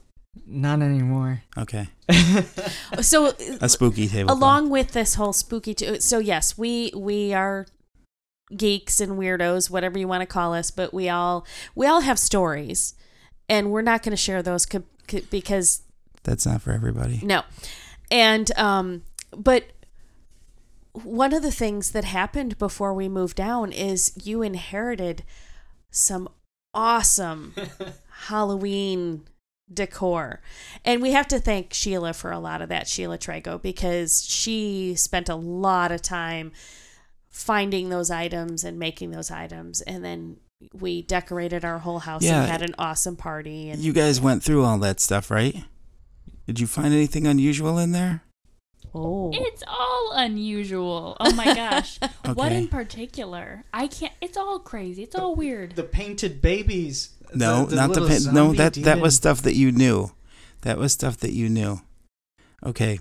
I don't even know if I know what you're I Laurie's, talking about. Laurie's Hollywood, uh, Halloween outfit was that? Was that in there? Oh, Yeah. Oh, how the- funny! the- I wonder. what- don't Yeah. get rid of that because if I ever, you know, Wanna wear it to bed. Oh my gosh, this is not the show for that. no, but okay. Here's here's here's the thing. I'm going to let the cat out of the bag on one thing that that Jake'O and Gigi Was do. there a cat in a bag? no, no, that would have been funny. Um, okay, so what I've learned is that you cannot leave any electronics devices unattended around them because later you'll find images on there. Images of them, not not compromising images, but images it's like Where is this going? uh, okay, so one time like I left my laptop open and I came back and somebody had googled poop. And there was there was like the Wikipedia page of poop or something that was on there at that point. Was this one of the two of them? Yes. Yes, it was. It was in the stu- it was in it was in Zombie Watch Studios. Anyway, so um, one of my devices, either my phone or at the time I used to carry a second phone for work. One day I opened it up and my lock screen was one of them doing a selfie with a with an expression on their face of what looked to be scariness or great pain. And then when I opened it, it was the other one. So the lock screen was one of them. The other one was the other one. So I printed those pictures out and I put them in frames and I put them in with I the didn't know Halloween you stuff. did that. I did. Oh my gosh. Yes. Yes, we, we were did. like we were like, what art is this us? We were I'm not kidding. I remember now. I did We it in black at and it, white so they looked even scarier. And we were like we were like we were like, "Oh my gosh. What is this? I don't remember this. This is us. Who did this?" Yep. You did it to yourselves. Right. Nux, man. So You didn't even tell me about this. No, no. Well, I- I'm, I, I like to do I like to do subtle subtle pranks. The comedy. He can't. He got a can't- lot of he got a lot of pleasure off of that. I don't know. Uh, yeah. Well, I did and I didn't because I had to This is prod a- you guys to tell me about it. I was fully expecting last Halloween when you guys opened up the box, or you know, prior to that, that you'd be like, you know, these pictures. You know he know, recently did something very similar to our neighbor. He sent a postcard picture and they came over to the house and they're like, Who sent this? because it wasn't of. It wasn't. It was of one of us in the house, but it wasn't me that was in the photo. And we're all So the blame went to me, the person who was me, in the photo. not me. And he wasn't here that day. And we all figured it out. It's like, Alex did that. That's Alex. He's the only one that does stuff like that. It's comedy, man. He can't he can't help himself. I It comes in all forms. I mailed my snow brush and snow scraper to my former boss To with Jason. a note on it. Yeah, to Jason with a note on it that said, "I am never going to need this again." I mailed that to him. Did he ever respond? I don't. I, I no, I don't remember. I also, um, I also uh, surprised Laurie with a with a a collage of black and white photos Oh, of yes. myself. You saw those. They were in the old house. I- I, love those. Thank Oh you. Okay, God. so that collage took 27 photos, but I actually took about 60. And then I sifted through the 60 photos and found the 27 that belonged in there. Well, all 60 photos I put in a little photo album, and then I mailed that to a friend of mine, and he didn't know it was coming. And and he actually responded right away with, "What the hell is this?" He he called me. we never want you to forget him. Yeah. And and and some of them were they were all of me, you know, in in portraiture or profile, but some of them were kind of like cheeky faces and stuff like that. So I imagine his wife found it quite embarrassing. Like, why do you have all of these photos of your friend? What don't I know? So anyway, uh. yes, I'm sorry, I digress. So I I did that. I mean, okay. Wait, we You have guys to go back got- to the spooky tour. Well, wait, I want to take it back to that Halloween that that Halloween stuff because Halloween is your favorite holiday. I think collectively, but definitely Jake'O, you. I think Gigi, oh. you're more Christmas actually, aren't you? This is true. Yes, but collectively as as a couple, you both you both really throw it in for Halloween, I think. And so we we threw a Halloween party at our house and you guys I mean really really threw a lot into it in terms of decor and and and energy. the You threw- food. You threw some things into it too. Well, when when I amassed what was there because we didn't Button. Yeah. Yeah, Buzz. explain that. No, that one I'm not going to explain. Bing Explain yourself. Oh, yes, we are. No. Anyway, We almost had the house set on fire.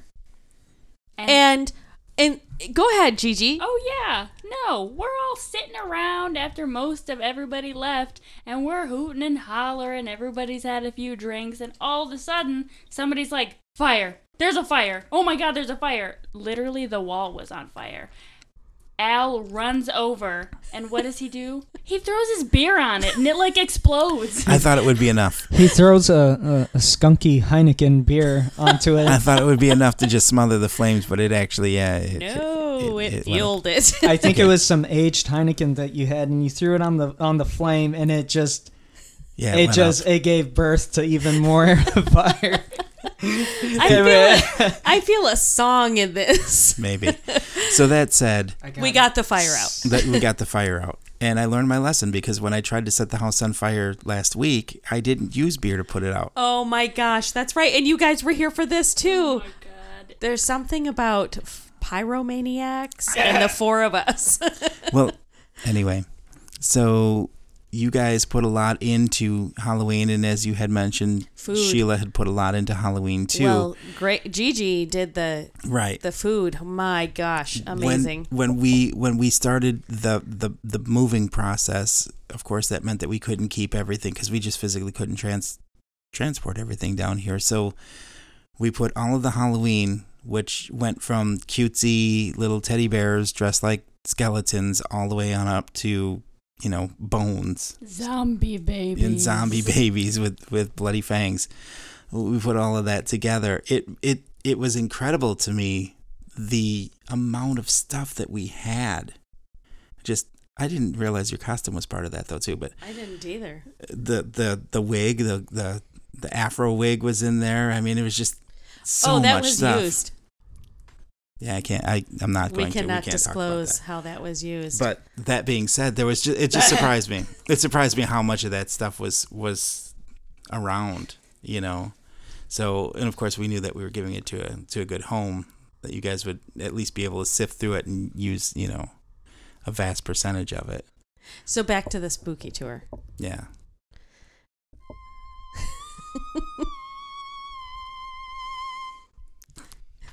so, I'm going to say one thing about the spooky tour, which is that uh,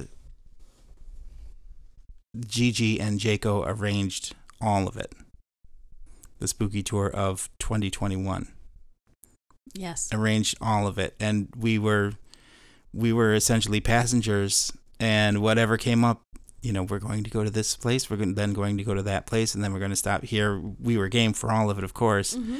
but it was it was really it was really interesting i kind of wish we would have been able to do it when we could actually access a lot of places because of the pandemic we couldn't really but there was only maybe one or two things that we couldn't really get the most out of Well, a lot some of of it was it- outdoors which was the best part Some of it you couldn't access just because they had things gated off, which frustrates me. I mean, you want to see things close up. That was the cemetery. Yeah, the cemetery and uh, and the- the, gates of hell. Yeah. yeah yeah I don't know The how close I wanted to get that, get to that, but I, I Um, got, where's You- that? That's Maribel Caves, Gigi. What is yes. Yep. You're on it. Yep. Yeah. and you know, part of you. This is the the thing that's creepy about it is there's this part of you that wants to go to it and see what happens, but then there's this other part of you that's afraid to, and it's just which one's gonna win. And unfortunately, sometimes curiosity is the winner, which maybe shouldn't be. But we were trying, man. We were trying to feel something, and eh, you know, maybe did. I felt like I, I felt like when we were in the cemetery and we went down to the grave supposedly for the the witch, which really as it turns out she was Mary Blood. yeah. I mean she was just a a, a, a more independent woman. That was mis. Yeah, mislabeled as witch. Yes. But Most witches were mislabeled. common for that time Yes. really. I, I felt like that was kind of interesting. I mean, it was almost it was almost. I mean, you did feel a sense of like obligation when you were there, and there were broken bottles and stuff to kind of like clean up some of that stuff because it's like, eh, it's not cool that people Yeah. do this. But then on the other hand, there was for me there was this kind of creepy feeling about being removed from all the other grave sites to this one. hmm You know, this mm. one that's kind of cast out. Well, and some of these things would probably be better if you could be there at night, but a lot of them didn't allow you to be there at night. And of course, as much as I say, ooh, curiosity, I'm terrified the whole time. Hence the crucifix that we carried. True. Yeah, it's it's just it's a matter of time before we explore haunted Florida. Now that we got to explore some aspects of haunted Wisconsin, Oh, absolutely. and um, it would just be really cool if we could visit like Key West because it's it's the the island of bones. You know, it'd be really Right. cool to Yeah, we take some time. we definitely will do that at some point. And we did recently visit a state park. Was it a state park or a county park? Anytime we get together, we try to go on a little bit of a spooky tour. Um, Koreshan State Park. Um, actually, it actually had a good vibe. We were coming into it thinking, you know, it might be kind of weird because a cult had lived there, but it wasn't bad. It, No. They were very innovative and forward thinking. They just had some some wonky things about them. Like, uh, but but but it was really cool. So yeah, that's what we like to do when we're together. Spookiest thing we found was a snake skin. Yeah, yeah, that was pretty spooky. I did okay. I did say that that I didn't really feel anything, but in retrospect, there was one moment. There was one moment when you look into the one dormitory room, and uh, Doctor Teed's image is up on the wall. the The photograph of him is up on the wall. Mm-hmm. That that looked a little kind of like he he's he's he's just not a friendly looking guy in the photo, and he might have been a friendly guy. I don't know. He was beat to death, right? So friendly people usually Yeah, don't have that said- happen. You said it felt like the eyes were following you. Yeah, and I said that kind of jokingly, but but I did take a photo of that, and and it was kind of I don't know. It, it, wasn't a pleasant photo. Hmm. Him, his his photograph from the early 1900s wasn't really a pleasant one. And also, you do get this sense of um, distortion because the glass is all single pane blown glass that's really wavery. Wavy, yeah. So and and not being able to go into the buildings during the day that we were there made it kind of feel like you were on the outside of everything. So you know that that was kind of that was kind of a um, a little bit of a off putting not off putting like I was angry, but just kind of like made me feel like I you know made me feel a little uneasy. But overall, I would say that uh, that the grounds didn't make me feel bad. I think the only time I really felt unnerved was during that nature walk because you never knew what was going to jump out or you Snakes know. and alligators. Yeah, exactly. Yeah.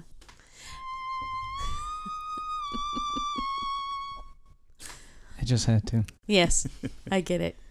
Yeah, so we we do enjoy being spooky and and trying to scare ourselves, and of course, Gigi and I uh, tend to uh, fall asleep to you know adapt and and keep ourselves from being too scared. Oh yes, that is our coping mechanism. Coping, yes. We are fraidy cats.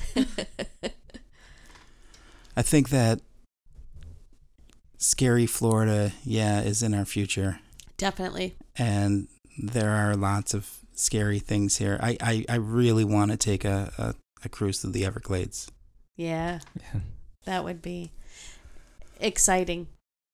We're talking about what we want to do in the near future with this this spooky tour and with the, the onset of music.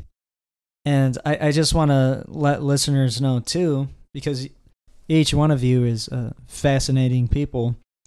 Um, from from the porters just being really interested in, in arts and crafts.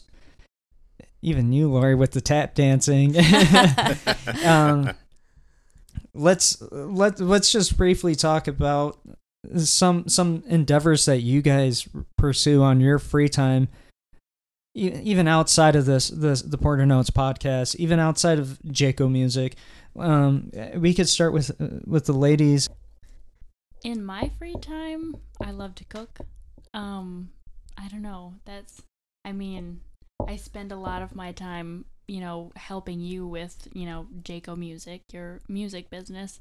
Um, but outside of that, I have a deep affinity for cooking, and um, I, you know, eat a plant-based diet, and you know, really love to do that and find different ways to, um, you know, save the animals. So that's that's what I that's how I roll. with Laurie you have an affinity for the Wisco veggie foodie Yeah. even though you're you're Floridian now Right. do you want to talk about that Absolutely. Yeah. So, uh, a little bit like Gigi in that I eat an alternative diet. I am a vegetarian, have been most my life. I never cared for meat, and it has turned into a save the animals kind of uh, mentality as well.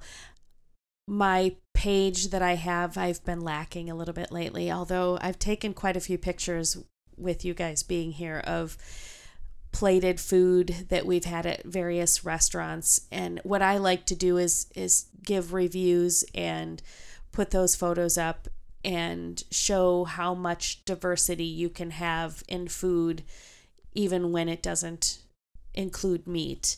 And then I like to copycat a lot of restaurants.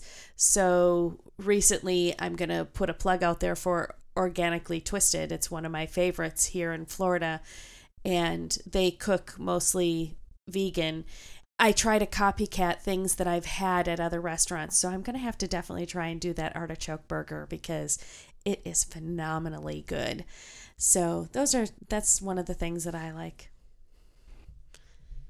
Mr. Porter Wh- the Alex Porter group maybe what what what are yeah what are you I, Uh, I had somebody tell me one time, uh, with sometime within the last five years or so, that they admired they admired something about me, which is that if I say I'm going to do something, I do it. And there's been very few things that that hasn't been the case. So I like to do a lot of diverse things, even if it's the only time that I've done it.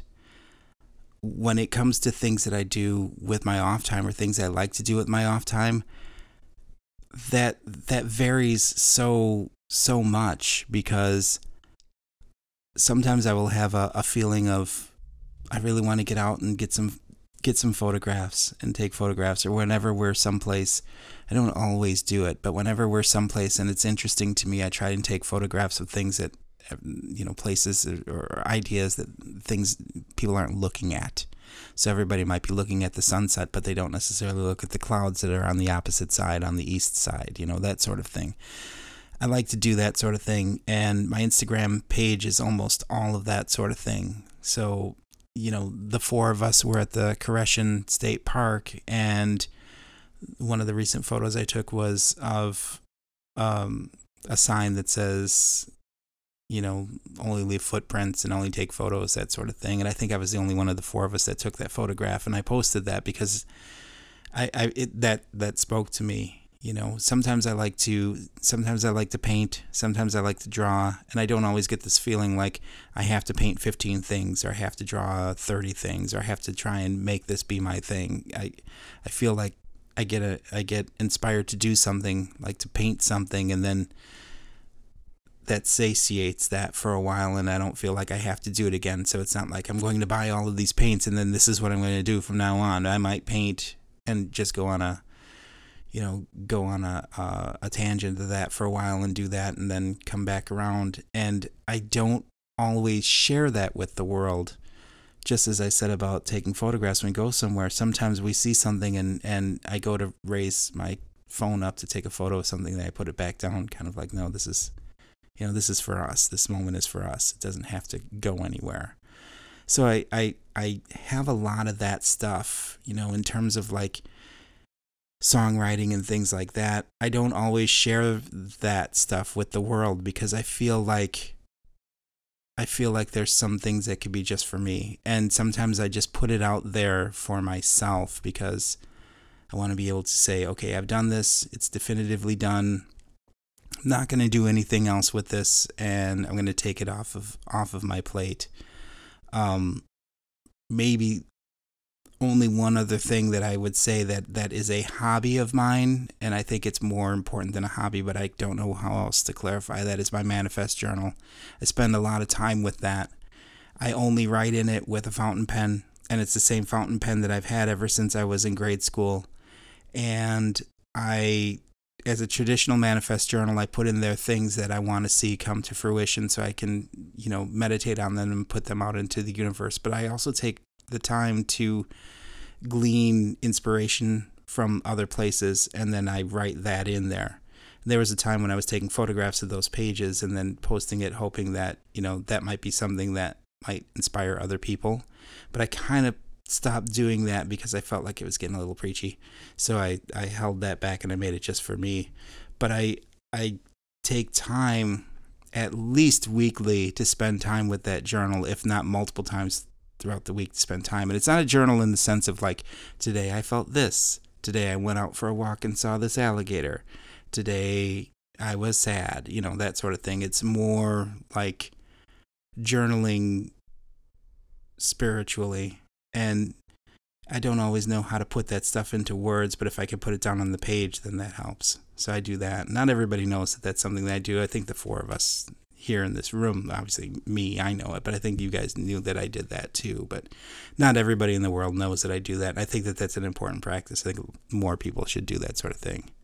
Gives you the opportunity to look back in your in your evolution as a person to say, "Oh wow, well back in you know 2020, this is what I was dealing with. I didn't realize at the time that a year later this is what's going to happen." You know, you, you spoke of that with if you dwelled on yeah, 2020 was hard, but we all live by this no regret policy. Whatever happened in 2020 made 2022 possible for you. So decisions that you made came to fruition in different ways than you would have expected two years later. And I think that that's a way to look back at it and say, oh, yeah, you know, this was really important to me at this time. And as it turns out, here it is two years later, and it's just not as important as it once was. Some of the things that I enjoy, besides just the um, Wisco Veggie Foodie is I enjoy doing things that some people would never expect me to go foraging for mushrooms, but I did that because it's something that my grandfather did and I've always loved and respected my grandfather. But also I did that because it was with my son-in-law. It was a way to connect with him that I maybe wouldn't have any other way to connect with him, such as when we meaning Jake'O, Gigi, Alex and I do the spooky tours. That might not be something I would seek out for myself, but it's something that as a group we enjoy. We enjoy each other's company in doing that there's many things that I mean recently I started shelling just because it's peaceful and it's you know it I just find solace in in the waves and the ocean and just doing something that's kind of simple and and it's meditative to me. But I you know there's many things that I think we all can do that maybe no one would ever expect us doing such as I don't know that you guys knew that I took tap dance lessons, you know. But at different points in my life, there's been different things that I've done for fun, for a way to deal with whatever was going on and uh, you know or just to make other people happy and spend that time with them doing something that they enjoy so that's kind of my I don't know, goal and existence at this point in my life. What about you, Jake'O? I love hanging out with my with my friends right now. I'm really that that lame person, but after years of just being reclusive, I I really do enjoy um, spending time and experiencing new things with a lot of the the people that you know I hope I hope to see tomorrow again. you know, I, I don't I don't take anyone for granted, right. but that's that's pretty much the gist of it. Is there any anything else you guys want to mention or uh, shout outs or I do have one thing that I would like to say and that is and and and since you guys are here and and can confirm this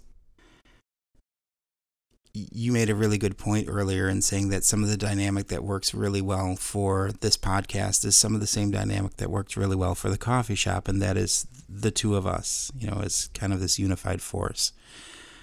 It's not fake and it's not forced. I mean, the two of us together are more than just two people.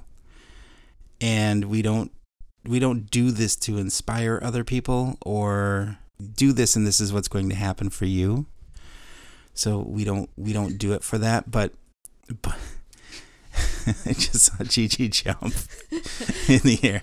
But but you guys you guys can confirm that and and I don't really know that we we need any sort of validation for ourselves as people, but sometimes there are people in this world who maybe oh, you know, things can't be that good or that nice or that perfect or whatever you guys could validate that, I think, and also you guys could stand to to say that if it's possible for us, it's possible for all. Would you agree with that? Yeah, I would. I would agree with that. Do you agree, Gigi? Yeah. Speaking of, you know, happiness, a lot of this conversation has made me, you know, think of this when you were talking about like, you know, having a sad day. And my life now, I, I had a, a very rough beginning to life, and, you know, I can't remember when I've had a sad day. You know, since I've made life changes and met amazing people and opened myself up to living a great life, I used to be sad every day, and I don't remember being sad. You know, it's crazy. You know, we talk about that. You and I talk about that. How how adversity, childhood adversity, or just adversity throughout your life doesn't need to define you. Mm-hmm. And you're walking around living proof of that, really, just in that statement that you've made. And isn't it amazing? Isn't it amazing when you can overcome those adversities and be so empowered and powerful to live a great life and not let whoever or whatever ever have that control or that power over you again. I feel like a preacher right now. Yeah. Watch out, Clark. Well, okay, but look at it this way. We just talked about a no regret policy, right? Because how far how far do you want to take it? If you had not chosen to go to the early Jake'O shows that you went to, where would you be? If you had instead chose to stay in Winona longer that you had or whatever, you know, just different choices in your life. You could take that all the way back to whatever has made it to the point to where you are. We talk about this in private if I had never moved to Wisconsin. We like to think that as there's a little bit of stardust in all of us, life would probably still bring us all together, maybe not in this plane, but in some other way. You could go back and back and back and all of that, which helps formulate some gratitude, but it's just far better to dwell in the gratitude. hmm Living in gratitude, man, it makes life is way better if you can just find the good and the positive. Yeah, there's negative things that happen. Yes, there's frustrating things that happen. Today when I came home from work, I had somebody tailgating me for no there was no reason and I got a little angry about it, but it just I, I don't want to let that overtake everything that Mhm. happens throughout the day. It doesn't need to. And it takes a whole lot less energy to be happy than it does to be angry. So, you know, be happy. It's it's not entirely proximitous, so don't get me wrong. But you guys have been here now for a little while, and it really is hard when you look around here, and it's beautiful sunshine and the palm, Palm trees. trees. and you're like, "Oh, I got to be mad about." Right. All I have to say is you. Yeah, you listener right now. I hope I hope you you you've enjoyed this podcast. Especially this episode. And I hope you're doing good. And you know, if if you really like this uh, this little conversation that that I had with my friends, you know, do do Porter the Porter Notes podcast a favor. You know, go go to the Porter Notes and rank give them a ranking of five. You know, and um, I don't know. We we, we want to we want to give you. Uh, I I I don't want to say we, but Al and and and Dee Dee. We're gonna have to call Laurie that now, Dee Dee. So Al and Dee Dee, they want to give you a little something that you can take away with each episode, whether it be a manifest journal, whether it be chasing the colorful foods that can help you out. L- let your curiosity lead you as opposed to your fears. Find your inner voice, even if it might be a puppet or it might be uh, Stitch. I have Or- other voices. This is the only one that came out. or even if it's a Southern Belle. But uh, importantly, you know, just always look forward to tomorrow and always, uh, you know, try to make yourself a, a, a better person. Mhm. And, you know, hopefully that will bring out the best in, in the people around you and it will just, it, will- just be a ripple effect. And, um, on that note too, I, since on the the gratitude thing, I just want to say, you know, I I appreciate you, listener. I appreciate everybody. You know, I appreciate Al, Dee, and Gigi, and um, I just want to say thank you for this this uh, podcast takeover, Take over. the Porter Notes takeover, Yes. and I was a um, little scared at first. so today, um, I'm your host, Jake'O, and I, I was representing the state of Wisconsin on an American Song Contest, which is an NBC show, and I'm the originator of the Nouveau Retro sound. Go to www.jakeomusic.com, and um, I'm going to be releasing some new music, but less about me. Go back to the Porter Notes, give them a ranking of five. You know, Shiela Trago, BabyQuip. Wisco Veggie Foodie, you know, check that out on Instagram. Um, you know, and I hope this has brought a little a little bit of light into your day. And uh, from my friends in this room, is there anything, any closing notes on the Porter notes? I couldn't say it better. I couldn't either, other than go to Jake'O, www.jakeomusic.com, and give him a five. I thought I was tripping.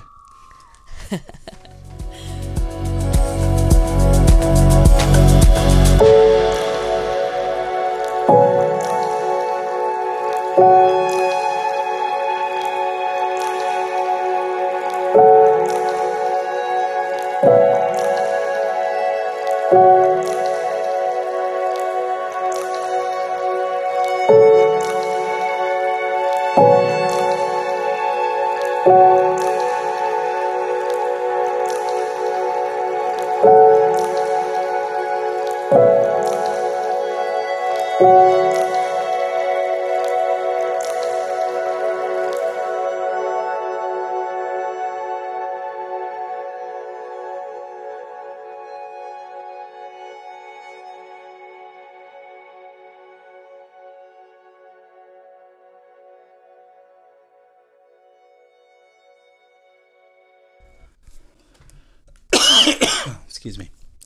drink of water. Now's a good time to do Yeah, that. I everybody. guess.